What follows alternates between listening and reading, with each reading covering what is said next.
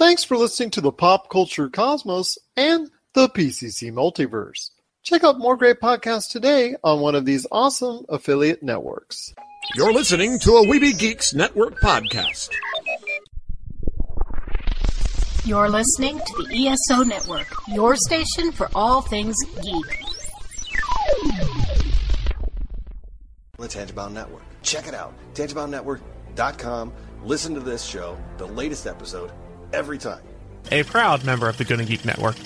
The opinions expressed are those of each individual. Check out all the other geeky podcasts over at GonnaGeekNetwork.com and get ready because geekiness begins in three, two, one. On this week's episode, it's one foot out the door on 2018 and one foot in on 2019 as we share our top five in pop culture for last year and predict what could be big this time around. All this and more as we say Happy New Year and reach our next stop, the PCC Multiverse. Don't be alarmed. The quasi shimmering light before you is a trans dimensional gateway to other worlds, other voices, other thoughts, and other realities. Up feels like down, and down feels like the number seven on a Wednesday morning. Don't worry, that quivering, blood boiling sensation under your eyebrows is all a part of the charm. Welcome to the PCC Multiverse. And we're back with another episode of the PCC Multiverse. This is Gerald Glassford from Pop Culture Cosmos and Game Source. We truly appreciate everyone out there listening to all of our shows. And also a big happy new year to everyone out there listening. And hopefully it is a wonderful and prosperous 2019 for you as well. But it wouldn't be a PCC multiverse without my good friend. He is the Nostradamus of Humanica Media. You gotta check out everything going on today at humanicamedia.com, Humanica Media on Facebook, YouTube, Instagram, and so much more. It is my good friend. It is Josh Peterson. What's up, man? What up? What up? It's uh, 2019, man. You can't uh, just go around throwing insults at people like that. Nostradamus. Jeez. That's right. Well, you're going to be predicting all these great things coming up later in the program because you're going to be telling people exactly what you're looking forward to in 2019. Plus, I will interject some as well. And of course, alongside that, our good friend Haas at the Voice from the Underground, he's going to share his thoughts on the top five in pop culture for 2018. But you know what? We haven't shared our thoughts on the top five in 2018 for pop culture. So, my friend, I'm going to start off with you. What is your number five in 2018 for pop culture? Okay, so for my number five, I have the Netflix cancellations of Marvel shows. That was something that uh, you know w- what they announced that is five years ago. I want to say that that whole deal came through. People are super stoked. Marvel and Netflix had a a huge plan going forward, and now we're seeing the end of that plan. And I, I think that it was canceled a lot sooner than anyone thought it would even the people over at marvel and th- it was just it's kind of a shock to see that happen because people really did like daredevil you know and uh, jessica jones luke cage not so much iron fist but people were hopeful you know with that second season so was, that was a huge moment because that just goes to show you that you know anything that's marvel that exists outside of the disney wheelhouse now is not going to get the treatment and and there's a good probability that it's going not going to be uh, carried on after the the launch of the Disney streaming service. And allegedly, there's a season three of Jessica Jones coming out, but I I guarantee you, I mean, that's going to be my my top five predictions. But uh, you know, I'll give you a little spoiler. I guarantee you that after each of these new seasons premieres, Netflix is it's are going to announce their cancellation my number five is the true power, both negative and positive, of social media. We've seen it time and time again when there's good word of mouth on a television show, on a movie, on a video game, gets that word of mouth going, gets that popular thing going as far as the on Instagram, on Facebook, on YouTube, on Twitter, of course. You know, it starts spreading like wildfire and really gets a lot of pub for a lot of great things that are going on The negative side, however, is that with a lot of our social media presence, we've also seen, especially Twitter, has been really harsh to a lot of celebrities. We've seen what happened to Kelly Tran in with Star Wars: The Last Jedi. A lot of feedback, unfortunately, coming her way, which was unwarranted. And we've actually seen that recently with one of the stars of Black Mirror Bandersnatch, Will Poulter, who has been in several movies already. Will Poulter is getting a lot of flack because of his different look playing a 1980s game developer.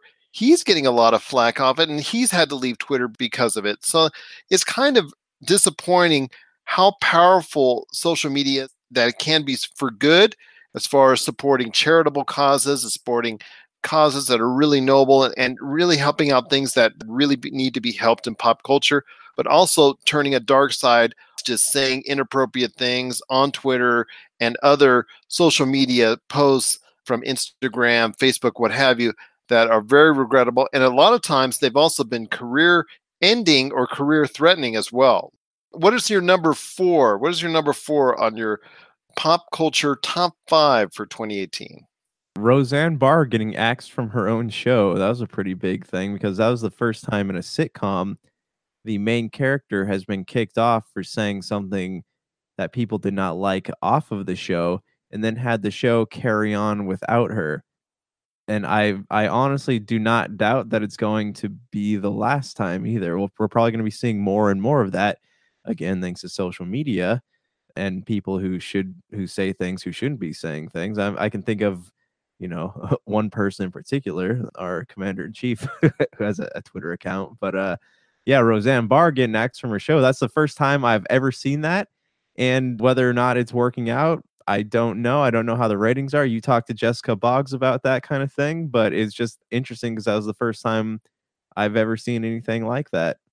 But you're right. It goes back to what we're saying about social media and how social media presence can really be a negative in so many different ways. And especially when it comes to the case of Roseanne Barr, with her spewing out whatever negative thoughts she was thinking that, you know what, hey, if you're going to say that stuff, you better be prepared for the consequences. And unfortunately, I don't think she was prepared for the consequences.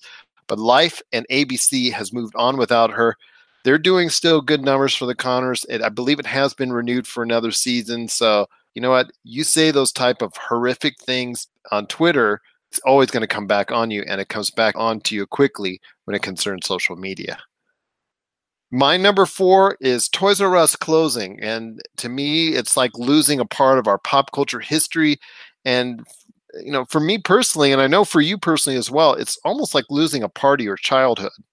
Yeah, yeah. It was I actually tried to catch some of the uh the clearance sales going on at Toys R Us and it was all picked over because the moment they announced they're closing down, people were lining up outside the stores and showing up at them, trying to find out when the uh, clearance sales were. But you know, I was talking to my mom the other day, and we were reminiscing about how because I'm on a Sega kick right now, and she used to asking me if I remember when she took me to to Toys R Us as a kid, you know, and you go and you have they have like the Sega and Super Nintendo games hi- hanging from the flaps.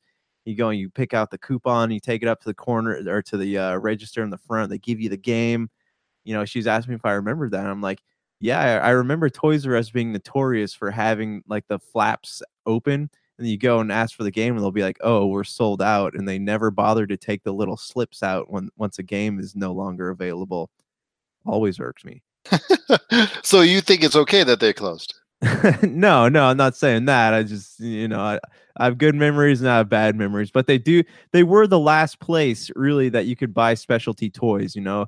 Target has a toy aisle, Walmart has a toy aisle, but they don't didn't have the the selection or the variety. You know, now you have to go to to find a lot of stuff. Say you want a special Lego, you got to go to like a Lego shop, or you got to go to you know somewhere that specializes in collectibles. You can't just walk. or online or online. Yeah, but I mean that's the thing though. Even with you know, I think we talked about this before with action figures. Like you go and you buy action figures, they come in like six different sizes now. You don't know what size you're getting. You're not holding the product. You don't know what it's made of. You don't know how flimsy it is. And it's that's the great thing about Toys R Us is that you can pick it up, you can see what else was available, flip it over. You're like, oh, cool. There's a green Power Ranger. You can, you know, thumb through the rest of the Power Ranger toys to see if you can find that one. That was a good experience, you know, and you just you can't do that anymore. And it kind of bums me out. Well, I know you're very sad about it. I know I'm also very sad about it as well. I was just kidding about what I was saying earlier. I know you're very disheartened by the loss of Toys R Us because for you and I, that was something that was part of our lives for so many years. And it looks like at some point in time in 2019, this is not a this is this should go on the predictions but this is something that probably is an easy prediction because it's looking like it's near the end for something like sears kmart possibly even jc penney those stores that are leaving i'm very sad that they're in the condition that they're in and i do have memories of those stores but i don't have as fond of memories as i do of toys r us big kids little kids it just going there was a treat every time i went and i'm just sorry to see it go and to see those signs these days at walmart we're the America's best toy store. They're America's largest brick and mortar retailer. When you say you're America's best toy store, I still think it's kind of like a smack, a backhanded smack at Toys R Us now that they're gone. Am I wrong in saying that? They don't have that big of a toy selection. They just have a lot of edited CDs. fair enough, fair enough, my friend. But still, it's a very sad time for all of us when we we realized Toys R Us would be no more, and the revival that tried to happen didn't happen. We'll have to wait and see if there's going to be something as a you know as far as a reprieve for once retail giants like Sears, Kmart, J.C. Penney, but in the online age that we now live in where amazon.com walmart.com and so many other dot coms have reigned supreme it's going to be very hard for the brick and mortar stores that we remember from the past stay alive. And there's going to be more Toys R Us's like that in the future going forward that's going to shut down and shut down for good. Looking for an edge the next time you take on your favorite video game? Then check out Vitabrace High Performance Gamer Wristbands. Packed with the power of fruit seed oil, Vitabrace is clinically proven to help improve performance, giving you a better gaming experience. Head to miraclefruitoil.com and use the promo code MEDIA10 to get $10 off your Vitabrace purchase. Whether you're looking to beat the time on your latest speed run or are fighting your way to the top on your favorite multiplayer or battle royale, Vitabrace can help you reach your gaming goals. Buy Vitabrace today at miraclefruitoil.com. That's miraclefruitoil.com. Vitabrace. Win with it. What's your number three, my friend, in the pop culture top five of 2018? I think we kind of have one of the same ones here. I got Avengers Infinity War. That was one of the biggest pop culture events to, at least in my eyes, since, you know, for as long as I can remember since Iron Man. But this was a lot bigger than Iron Man. This was the first time so many different diverse people came together to see this movie and we everyone was all on the same page about it no one walked out of the theater going, "Man, that was a crappy movie." A lot everyone walked out like in awe of this film. They were emotionally struck by it and people talked about it forever. It spawned a whole outcropping of memes on the internet for months after that. Like it really in all aspects was a cultural phenomenon. I agree with you wholeheartedly, my friend. Number three is also for me Avengers Infinity War because for me, it felt like it made a 10 year investment in the Marvel Cinematic Universe totally worth it. It cashed in on all those things that we were experiencing for the story arc for 10 years with Marvel, and it paid off in spades. The Russos did an outstanding job. That's why it was the number one pick for you in 2018 and the number two pick for me in 2018. If you want to check out the rest of our thoughts on the top movies of 2018, that's on the Pop Culture Cosmos that we had that aired and dropped on Monday. If you want to check that out on our podcast channels, but it totally was worth the investment of 10 years of Marvel Cinematic Universe movies. Did not let us down, and I'm looking forward this year to Endgame to just wrap it up in a nice, neat little bow. In fact, I'm also I- encouraged to see what's going to happen with Captain Marvel and how that ties in. Just like a little bit of more of icing on the cake when it comes to the whole 10 years of the Marvel Cinematic Universe. Number two, my friend, what is your number two in pop culture for 2018? I got the release of Red Dead Redemption 2. This was everyone, everybody was talking about this game. Like this was something that even non-gamers went out to play because they want to be a part of this conversation. I didn't like it, you know, and, and that's that's on me. That's that's that's me. I, li- I like the first one, d- didn't like this one. I there's just this idea of diving into a 180 hour game that I just I didn't want to invest in. But yeah, this was kind of a big thing. Like, and you know, people are still talking about whether or not journalists were paid to say that the game was good. So I think think in gaming, like this, this was this was the Avengers Infinity War of gaming, Red Dead Redemption 2. So I'm I you know I haven't played it yet. I'm I'm gonna I've talked to a lot of people who have played it and they they seem to like it, but this is the first time that I've talked to people about a game and these people have no experiences in gaming whatsoever. They just went out and bought these consoles and these games to be a part of the conversation. So I think that's huge. I'm going to disagree with you on that because I thought there was one bigger note in video gaming as far as the cultural phenomenon and the social relevance and all that is concerned. I think there was one game that touched on our society a little bit more than Red Dead Redemption 2. And in fact, the number one video game sales of the year, I think, still goes to Call of Duty. Black Ops 4 still made it out of the year as the number one best selling game of the year ahead of Red Dead Redemption 2. Be that as it may, I think it still was a very, very good year for Rockstar and Red Dead Redemption 2, but it's still not approaching anywhere near the numbers of what GTA 5 did, which leads me to believe people have still a greater affinity. However, great affinity they have for Red Dead Redemption, they still have a much greater affinity for the GTA series.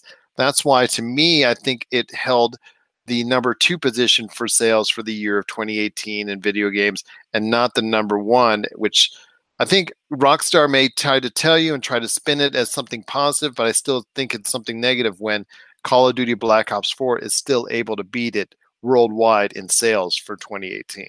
Yeah, but I mean, I'm not talking about sales. I'm just talking about people who I know don't play games going out to buy Red Dead. Like that was kind of this was the first time that I had ever encountered something like that. And you know, pe- people play Call of Duty all the time. Like that was just uh that's one of those franchises, but like this was kind of a big deal. And you know, sales aside, it, it was just you know, I'm just saying it's the first time I've ever encountered that situation. Well, actually, the mind number one is going to include that type of situation because I'm seeing people from all different walks of life experiencing that. So I'm having the same experience with another game that you are with Red Dead Redemption 2. I actually have got Red Dead Redemption 2 back at my office. I'll tell you what, it's actually for me something that you're right. It's going to be a big experience. It's it's drawn out. It's it's a long game. It's got its multiplayer now. It's going to be a great, vast experience that's out there for many people who are playing it. Rockstar should not be ashamed of it because I think it's a great success. Is it the big success that they wanted it to be like GTA 5? No, not quite. But according to Josh right there, with the feedback that he's getting and the people from different walks of life that are now trying out Red Dead Redemption 2 because they just heard about it, it was going to be something big. Definitely, a, it's a good choice at your number two. So my number two is Black Panther being the socially relevant event that so many of us had hoped for. I think when I talked to Haas and TJ of the Voice from the Underground, as you'll hear Haas coming up here in a minute, and as I spoke to TJ when he gave his review earlier in 2018 on on our Pop Culture Cosmos show, these guys and so many other individuals out there just were blown away by Black Panther just the fact that it's now being considered for an Oscar, Golden Globe, all these other awards, it's is great for for Marvel from a superhero standpoint.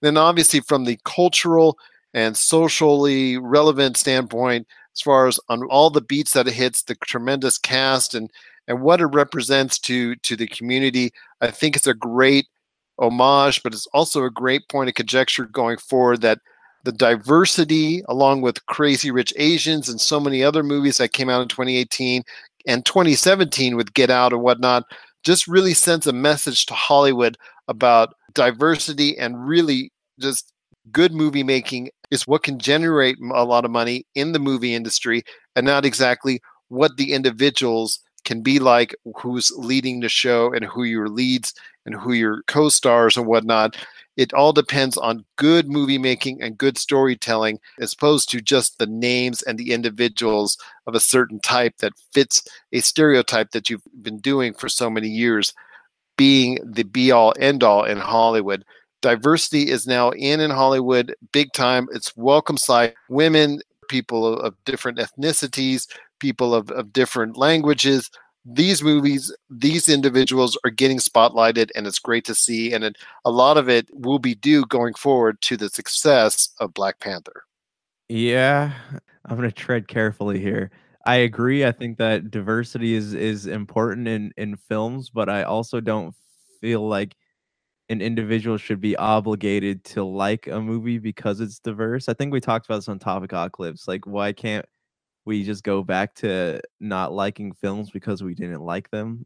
But no, everything you're saying is true. Like, it, does go to show you that you know we if, if we stop typecasting people and put them in, you know, give give them a time, give them a role that you know is not traditionally meant for somebody like them like they could do amazing look at star wars rogue one that that was a more diverse set of actors and that movie was amazing and it you can break the mold and i don't know why the mold even exists because i think anybody who deserves who you know is is good at a part should be able to play it people are very close minded but you know on the other side of that coin like i said earlier you shouldn't feel obligated like you know with wonder woman when i said wonder woman was a good film and then I was like, but it wasn't a great film. And then I got roasted pretty hard on social media for saying that.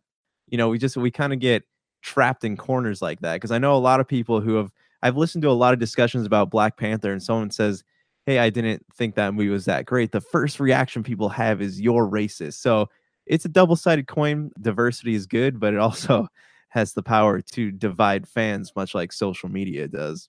That's an excellent point because uh, your ability to go ahead and like films and not like films should not be based on whatever individuals that are in there. Is does it tell a good narrative? Does it tell a story that you enjoy? Does it go ahead and have all the parts to it that makes it something special and something worth watching? No matter who's in it, no matter who directs it, no matter who's responsible for it. And if if people are just telling you that you're supposed to like it just because that's almost as bad as what it was before when like you said, with all the typecasting whatnot. So it doesn't make it any better. You should be allowed your own opinion if you're having a free and open minded opinion on exactly what it is you're watching and why or why not you're not actually enjoying it to the level that some others are.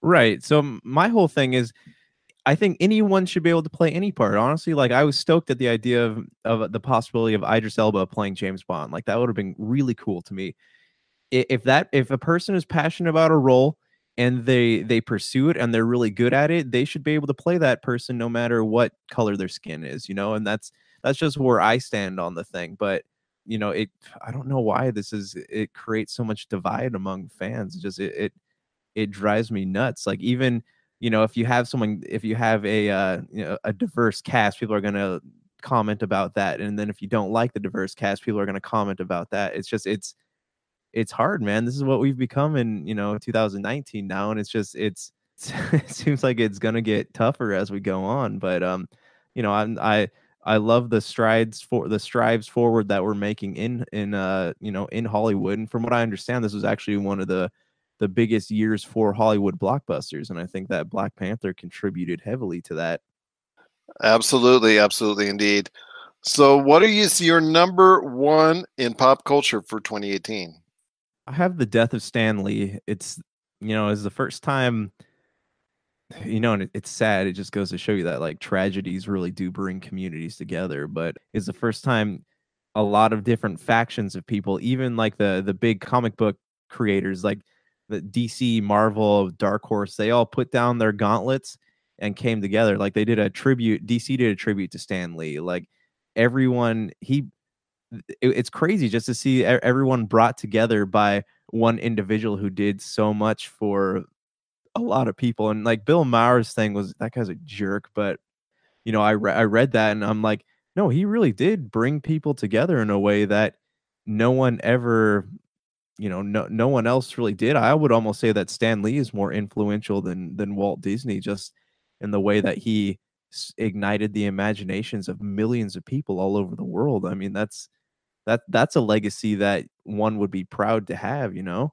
absolutely agree with you on that 100% the Stan Lee legacy will live on for many years and many years after bill maher is forgotten about as far as an individual in the hollywood industry so yeah just Stan Lee's legacy as far as a comic book genius and a comic book icon is going to remain for a long, long time to come. And as long as you see any Marvel products that are out there, his name is going to be associated with it. And you know, unfortunate he passed in, in 2018, and just you know, I'm so sad that he won't won't be able to see the continuance of you know what what he helped start so many years ago that is going forward it's now this big machine this this big cultural phenomenon as far as the Marvel Cinematic Universe is concerned.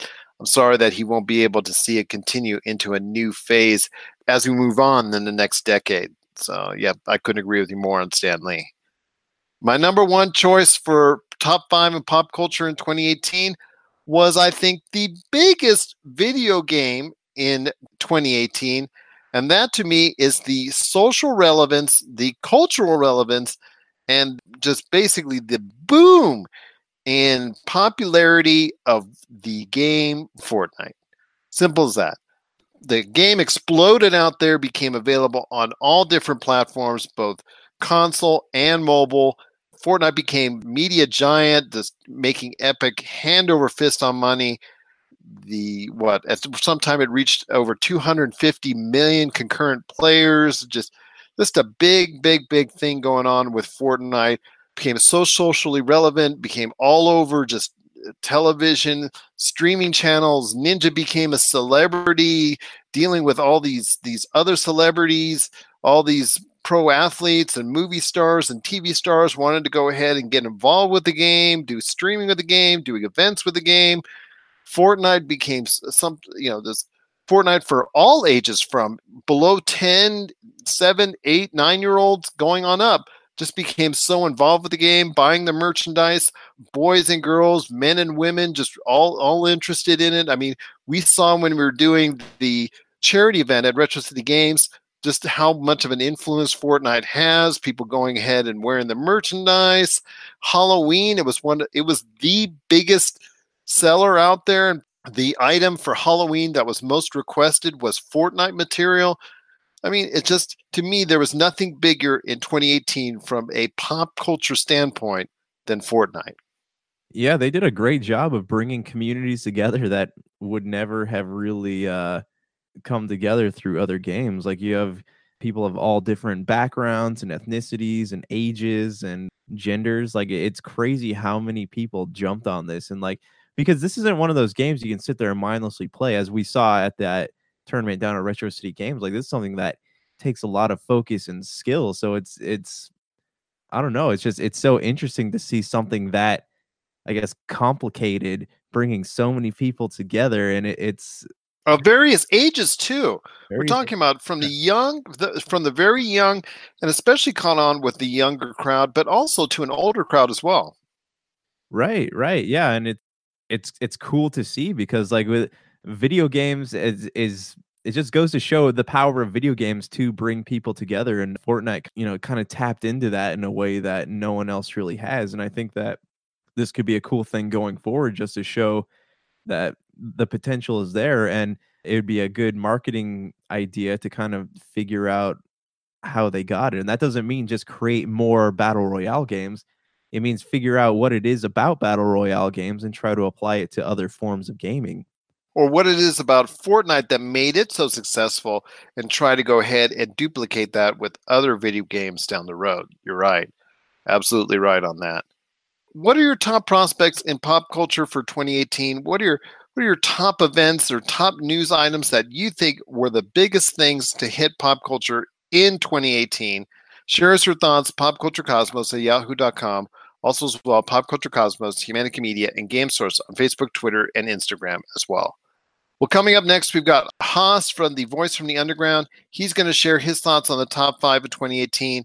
And then after that, we'll close out the show with some quick predictions for 2019. This is the PCC Multiverse. Rob McCallum Films is back with a vengeance. Power of Grayskull, the definitive history of He Man and the Masters of the Universe, which chronicles the ultimate 80s billion dollar franchise, Masters of the Universe. See exclusive interviews and hear untold stories from the people responsible for creating the world of Eternia, a place full of magic and science, and learn about the craft of creating action figures and animation. Power of Grayskull is just one of our many projects at Rob McCallum Films. And we're back to the program once again. It's Gerald coming right back at you here.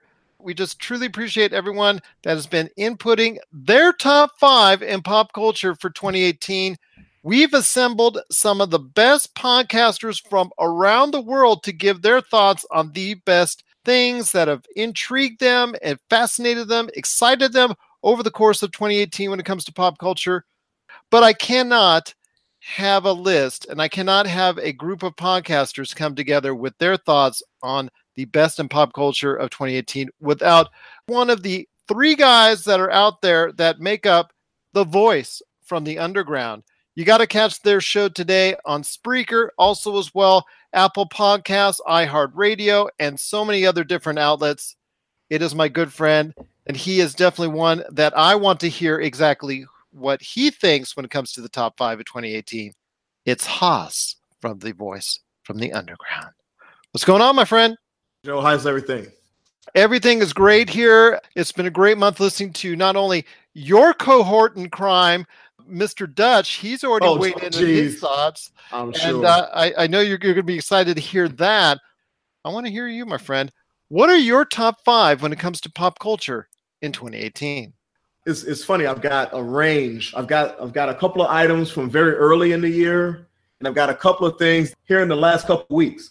So I'm gonna just right out the gate. I gotta go with Black Panther as my first just mammoth pop culture item of the year. I mean, it sparked so much conversation universally, and it was so much uh, sub conversation within the Black community about all of the meanings. I, I literally had to go and see it twice. I had to see it twice, and I think if I saw it again, I would pull some more nuggets out of it. It was such a multi-layered movie. As I said, it, the universal conversation and then the the sub conversation in in different cultural groups. I mean, you know, amongst blacks, it was it was something that was picked apart. I mean, we really delved into Killmonger's character and the essence of his motivations. Was he right? Was he wrong? Did he have good intentions but just go about it the wrong way? Really deep. And then on a personal level, leaving the movie the first time and seeing young white kids trying to use African dialects because they're they're Killmonger or they're Black Panther or they are, you know, I saw a little white girl. She was she wanted to be uh T'Challa's sister. It was just amazing to me to see that, and the movie was so well done. Oh, Um, absolutely. It's up for a Golden Globe nomination already, and there's a lot of talk that it has an Oscar chance as well. That would be amazing. That would be, especially from a quote unquote Marvel superhero movie to be an Oscar, to, just to even have the rumblings of a uh, of an Oscar buzz and to have a Golden Globe nom is it just speaks to speaks to the power of the movie. And you're exactly right when it comes to Shuri. She has been such a beloved figure since Black Panther. I think a lot of people were disheartened to finally realize that at in the trailer for Avengers 4 that unfortunately she has uh, succumbed to the snap or whatever they're calling it, the Yes, decimation or whatever. Yeah. So, but I, I will tell you, Black Panther is a historic movie for many reasons. And suffice to say, it is definitely one of the best movies of the year. I think pretty much a lot of people can say that. I think that's an outstanding choice. But I know you got a lot of other picks as well. So I want to hear. Yes, yes. And you know something? This next one, it jumped, it leapt onto the. I mean, because we've been talking about coming on for a few days and trying to negotiate, figure out how we're going to schedule it. And literally in the last three days, something just blasted onto the scene for me. And I have not been this excited about a musical release in a very, very long time. But Ice Cube's new album, Everything's Corrupt. Oh my God. This is the kind of rap music we need. This is the kind of hip hop that's real. A couple of songs just leap out to me as soundtracks to the resistance, so to speak. Uh, he's got a song called Chase Down the Bully, which really talks about an alternative, quote unquote, way to deal with some of these alt righters and things like that. Those people who feel emboldened by uh, Orange Julius's uh, election and his rhetoric and things of that nature.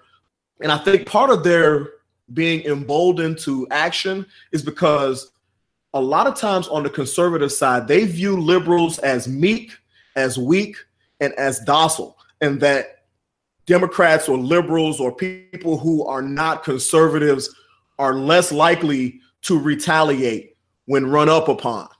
And Ice Cube's song, Chase Down the Bully, really says to them when these people come up and seek to try to assail you in any type of way, to react strongly. And then he has another song called Good Cop, Bad Cop. And this song is actually an, an older song that he put on this album because it fits so well. You know, a lot of times, especially in, in, in communities of color, we talk about how are we supposed to know who the good cop is when the quote unquote good cop is watching the bad cop do those bad things and number one not saying anything and if that cop does get in trouble he joins in all of the other cops in the blue code of silence. So which one is the good cop then? You know the one who's actually is, is the one who's not doing anything but he's not doing anything in the aftermath either the good cop? Or is he really just one of the bad cops that just doesn't join in the action? So that song is amazing as well. And there's there's some other songs on the on that album that are truly speak to the communities. And, and I mean, even calling out the black community for some of the things that that we need to do better. So it's a great, great album for now for young and older people because it, it harkens us back to that older type of hip hop. It speaks to today, today's issues on a bunch of levels. So I really am excited about that album. I couldn't agree with you more on that as far as because there is a wide gap of of what was successful in rap and hip hop in the 90s and mm-hmm. what most people perceive as successful rap here in today's measure with I, I, guess you could say for lack of a better term the mumble rap obviously the, the rap. yeah the the uh, music that's you know I guess Drake has set it apart more than anybody because of his universal acclaim his universal success all the things yeah. that he's earning on it. Sometimes it's great to get that flashback from artists such as Ice Cube, Ice T, you know, the, the list goes on and on that are still performing today that both you and I have heard so many times right. in the past that we keep telling the youth of today, hey, this was what we were used to. This is what emboldened us. This is what made right. us feel good when we were listening to rap. Not to say it isn't bad. Yeah, yeah, Scorpion was a good album. Scorpion was a good album. I liked it. So you know, but it's, it's just uh, when we talk about substance that used to be in in a lot of rap. I mean, Kendrick Lamar speaks to things. J. Cole speaks to things. We have a lot of artists out there that still speak to it. But for Ice Cube to put it so plain in this album was just amazing, and I thought it was great. It does show this kind of divide that is from old school hip hop to today's different style of rap and hip hop that's out there hopefully that we can get enough people out there to just appreciate both for what they are and appreciate the messages that are within both that both are trying to deliver. But that's right. actually an excellent point. I'm just so happy that you're getting to also the audio portion of pop culture because it's so mm-hmm. great when we hear music and everything else representative, not just films, TV, and what so many are used to when it comes to right. pop culture. But you got three more, my friend. I've got another recent one that just really was powerful to me. It's a movie, and my fraternity, Alpha Phi Alpha Fraternity Incorporated, we are in a national partnership with March of Dimes. And this was actually a fundraising effort of ours. So, everybody who came out to watch this movie with us, a portion of your proceeds, of course, a big portion actually went to March of Dimes. We really thank you all for that. Mighty Mu Mu Lambda chapter, that's my chapter of Alpha Phi Alpha Fraternity Incorporated. We went and saw Green Book. And a lot of people, including my wife, she did not know what a green book was. It was fortunate for us. My grandmother was in town from Houston shortly before we went to see the movie, and she talked about taking my father to Washington, D.C., her and my granddad, and having to use the green book to travel from Illinois to Washington, D.C. And my wife, her eyes were just like big as saucers, her mouth was wide open. And she's like, she did not know what it was. And I'm like, that's how we traveled safely up into the 60s and 70s. This this this was not that long ago. I mean, my grand my grandma and granddad took my father to Washington, D.C. in the 60s. So, you know, this wasn't that long ago. And the movie, the character development, the arc of the characters, you really need to see this movie. It is something that what I got what I got from it is this. You know, it's so easy to be divided over these social media platforms. But in, in like in the case of this movie, these people are in a car together and they're traveling throughout the, the south of this country. And they're in this car for hours and hours and hours. And what always happens when people are put together, you find those threads of interconnectivity and you build bridges on those threads. And that's what this movie really, really spoke to. There were differences, there was a wide chasm. They, these people couldn't be more different. And they found the threads because of their being forced to, together. They found these threads of interconnectivity and these bridges were built. And a person who didn't even want black people's glasses to be in his sink in the beginning, and a person who thought that this person driving his car for him was just the most uneducated Neanderthal in the world, they became lifelong friends as via the experiences they they took through this trip. And you, re- I think that this is so great for people to see because maybe it'll inspire people that are from seemingly disparate backgrounds and areas and things of that nature and political ideologies to actually sit down and try to find those threads of interconnectivity. I think this movie could be a good inspiration for that. And speaking to that, in the theater with us were so many non persons of color in that theater to watch that movie. And I thought that was very inspirational and very hopeful because I just felt like, well, if we got all of these people coming to see this movie, maybe there is some hope because maybe some people came to that movie because their wife or their husband forced them to. And now they'll have some inspiration to maybe open their palm a little bit and reach out instead of just being so quick to type something or to ball a fist. Mahershala Ali, I tell you what, since Moonlight, he has burst onto the screen out there. Yes, he's he doing, he's doing True Detective. He's doing Alita Battle Angel next. He's got he's done House of Cards since then. I'll tell you what, Mm-hmm. his career is skyrocketing, and obviously he's backing up with performance after performance. And his performance in this one should not be understated in the slightest whatsoever. Right. He's he's come a long way since Predators. yeah, I, I, believe me, I sat through that one a long time ago when it came out. Uh, And uh, yeah. Well, okay, that, that's another story. Let's, let's let's just go somewhere else. Let's go somewhere Yeah, else. let's- Okay, we're still I've got two more. here. We're on Yes, the best of 2018 here. So, tell you what, I've you got two more. You got two more, so lay it on me, man. Yes. What's up? And you know something? These last two, what's funny is they kind of uh, parallel each other. So the first is the continuing conversation that is being had about Colin Kaepernick taking a knee and, and peaceful protests against police brutality and, and, and systemic inequalities and things like that.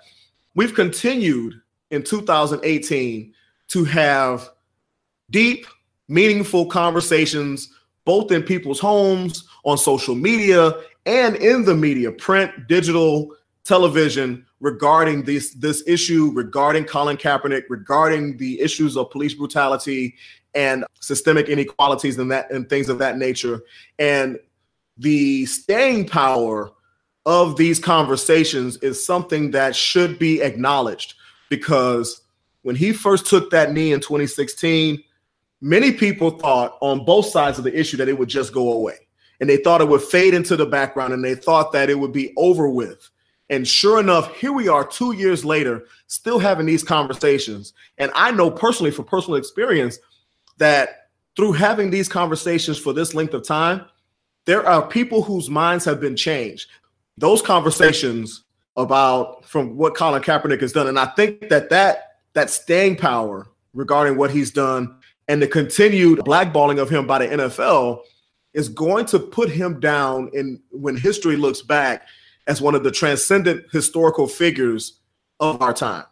But you've Right. got one I last got one more. Got one more. And this one, this, this one, this one is a little political, but it's on the hilarious side of political. And it, once again, it speaks to the longevity. The SNL cold opens are still killing.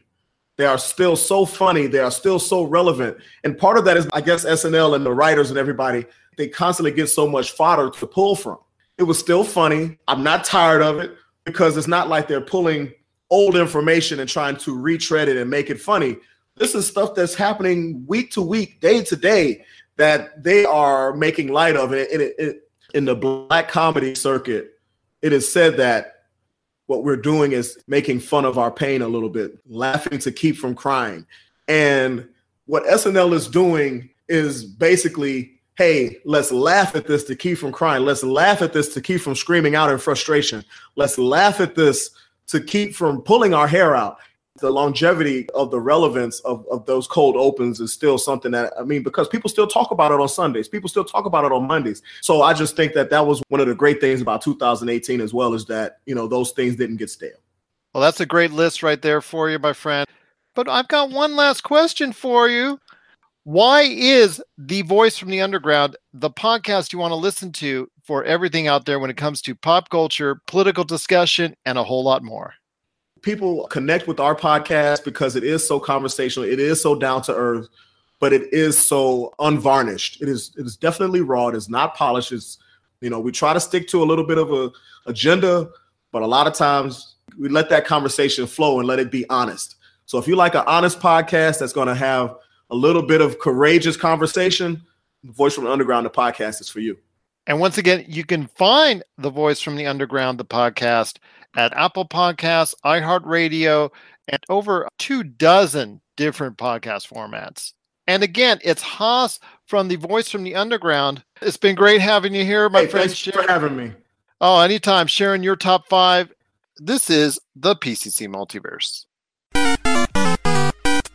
If you're tired of sifting through flea markets for rare and unique games, we can help. Retro City Games in Henderson, Nevada, only five minutes from the Las Vegas Strip, has all your favorite gaming staples, classics, and a wide selection of rare games with new stuff always appearing on our shelves.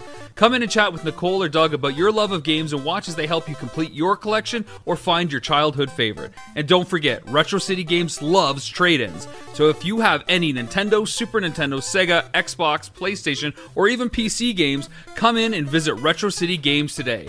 Welcome to the new metropolis of gaming, Retro City Games. And we're back to close out the show. This is the PCC Multiverse. This is Gerald Glassford coming right back at you here.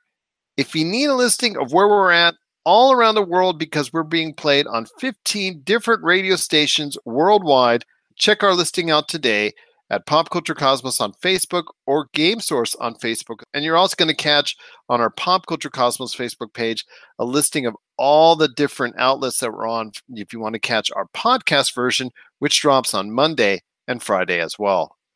You've got a great thing going on with Humanica Media. It's the new year, my friends. So, what is going on with all the great stuff this year in 2019 at Humanica Media? A lot of things going on. I don't have any clear details on a lot of it yet. I got to talk to some of the people. You look like you were just sitting through an earthquake. You know, No, no, I'm in New Mexico, man. I might freeze to death out here. I mean, yesterday was negative eight. But Top Lips just put out a new episode. Uh, I interview Shiraz of Spaces. He's the CEO of the company that put together that Terminator VR experience over in Irvine. So you can check that out now. But there will be more announcements soon of some projects I got in the works. So stay tuned. You can check that out today on Topic Apocalypse. That's available on Podbean and so many other podcast outlets. So I want to thank Haas from the Voice from the Underground for checking in with his top five in pop culture for 2018. Before we head on out, we've got to go ahead and step forward into 2019. So I want to hear your thoughts quickly, my friend. You can just count them down this time. Your top five predictions for 2019. Okay. All right. All right. Here we go. Number five, something related to Mass Effect will be announced at E3 this year. How many years until we see that is a whole other question. Okay. Something related to Mass Effect because they keep putting out little teases. Mass Effect's not done. You know, they'll put little posters up on Facebook and social media. They got something in the works. They're going to announce it. It's going to be one of those videos. You know, you're going to go up on stage. Microsoft will probably play it and it'll say, Mass Effect, something, something, and people will go nuts, and then we won't see it for five years. That's my number five. Number four, DC is going to announce 12 new films, but will only actually make one of them. Number three, Netflix cancels the rest of their Marvel shows. Number two, at least two next generation consoles will be announced. And then number one, I'm predicting Avengers Endgame will become the highest grossing film ever. I think you're reading my mind on a couple of these, man, because that, that was very similar to what I have. I will say on the new consoles, we already got word from Slightly Mad Studios, the head of Slightly Mad Studios, which was responsible for the game Project Cars from the Project Cars series 1 and 2. He says they're working on their own console, which should be out in about two, three years' time, which is great. But, you know, as you and I both know, got to have distribution who's going to be helping you market it who's going to help you produce it games price that's going to be issue et cetera et cetera but you're right at least that's going to be probably officially announced here coming up here probably within the by the end of the year but it was already teased by the ceo of slightly mad studios already something called uh, they're calling it i think the mad box or something similar to like that so like you said we are probably going to see something from microsoft and or sony so I'm going to run off mine real quickly. Number five, the biggest game of the year will be no shocker at all to anyone out there, is a Call of Duty game, but it is because they go back to revisit the world of Modern Warfare one more time. That's the rumor already that's coming out is that the next Call of Duty coming out this year will actually revisit the world of Modern Warfare that so many gamers out there love. I don't see any other game really standing out 100% as a surefire AAA gotta get it hit that's going to outsell another Call of Duty at this point in time. I thought Red Dead Redemption 2 was going to do it last year. They unfortunately didn't quite do it, but this year I think it Call of Duty will be the number one game again, and it's going to be because they go back to the world of Modern Warfare. Number two, something similar to what you were talking about with Mass Effect. Anthem by BioWare will be another misstep for them. I think Anthem is going to be something that a lot of people may get interested in f- at first, but just it's kind of looking to me something similar to what I'm seeing with Fallout 76. Maybe it's a little bit more refined, maybe it's a little bit better narrative storytelling, but not by much. I think it's going to probably have a similar effect as Destiny.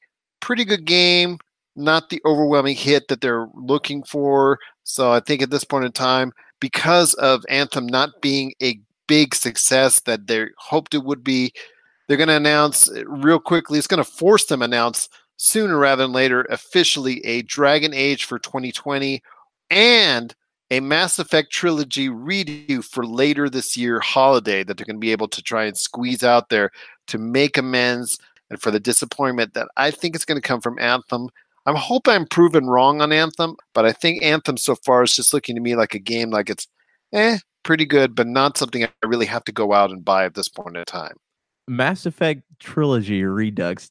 That sounds amazing, but I don't think they're ever going to give that to us. The reason why I say they will is because they just are doing a Command and Conquer redo. So if they can do a Command and Conquer redo, they certainly at some point in time have to revisit the Mass Effect trilogy and I would absolutely love that. I would gladly give over, you know, several hundred hours of my life and some hard-earned money to go revisit that universe. Yeah, yeah, that that'd be great. I mean, whether it's Mass Effect trilogy, I would even be happy with like a saying, "Hey, we remastered one Mass Effect game." Like I would be happy with just playing one, you know, because that's that's still pretty cool as long as they don't charge me 60 bucks for it. Dragon Age 2020. I like that idea because they they made the announcement right at the Game Awards, so they are working on something. It's it's coming out. And 2020 is kind of wishful thinking, but I have I feel like it could be if Anthem does not do so well because Anthem right now you see all the footage, it looks like a mixture of Titanfall, Monster Hunter, and Lost Planet. That's what it reminds me of. None of those games really ended that well. No, none of them ended that well, and I don't think the same is going to end up for Anthem. I think Bioware's going to have to realize they've got two great things in Dragon Age, and if they totally put their mind to it, Mass Effect as well. And hopefully, we can see new things coming out for them in the future with Dragon Age and Mass Effect. Number three, real quickly, is Disney Plus will best every other streaming outlet besides Netflix and Amazon by the end of 2019. I know that's not too difficult a task. I mean, maybe Hulu a couple others, maybe CBS All Access, maybe still might outshine them as far as total viewers, but I think there'd be such an influx of people that want to go ahead and buy the Disney Plus service. I really think by the end of 2019, even though they're not going to be up and running until later this year, that they're going to go ahead and have still that amount of time to go ahead and garner that many subscribers to the service. and be able to go ahead and just be that number three right away, right out of the box. And by the end of 2020, you never know, they could be almost at or near or could be even right at that level with Amazon and Netflix. Number two for me is at least one of the DC movies, getting back to what you were talking about, will again bomb this year.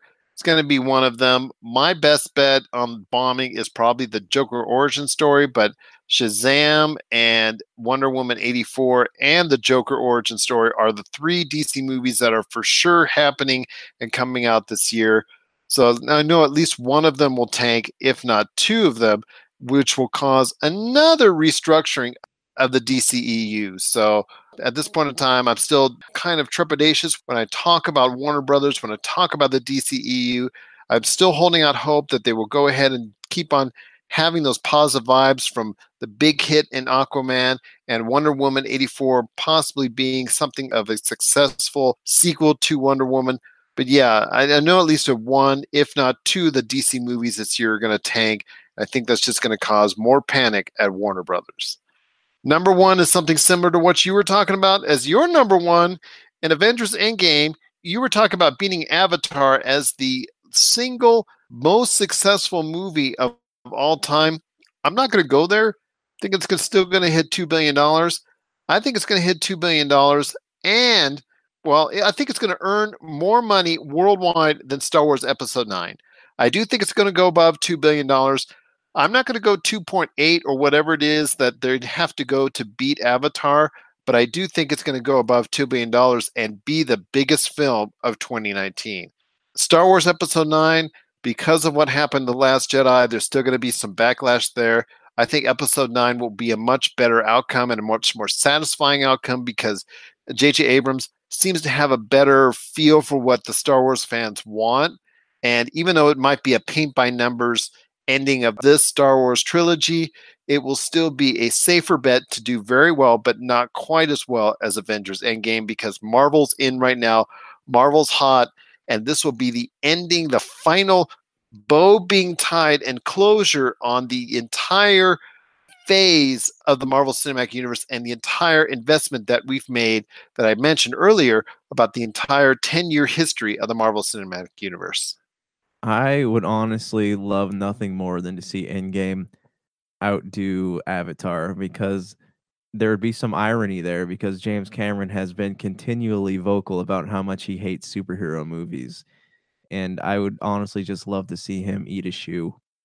I would love to as well because I saw Avatar once and I was done with it.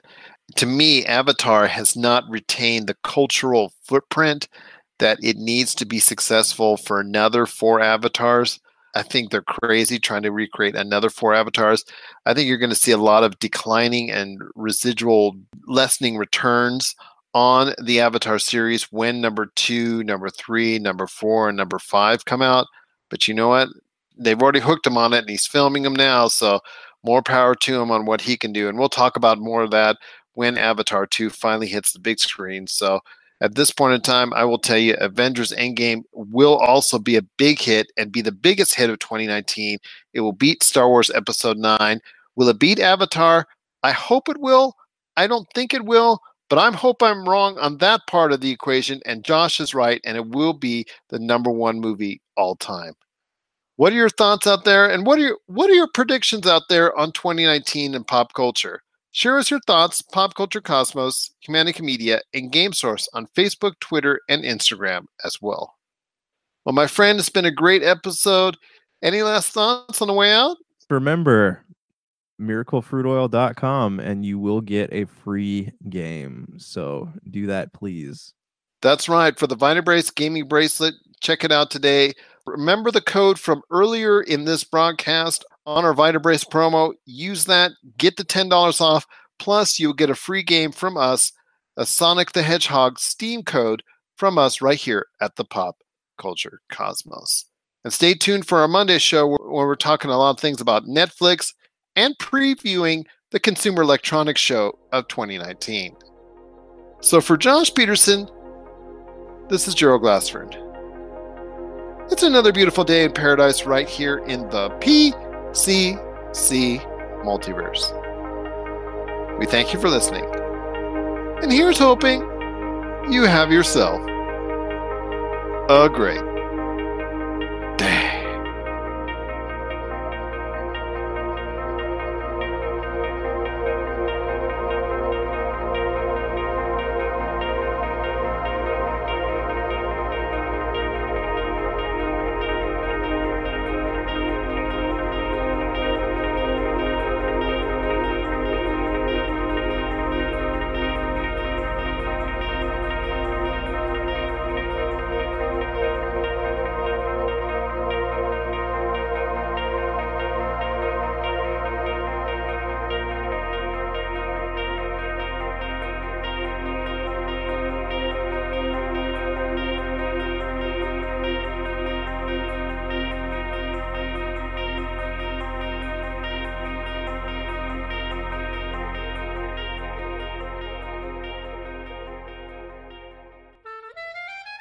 Did you know the ESO Network has a brand new Patreon? That's right, we're asking for your help, and you could do it for as little as a dollar a month.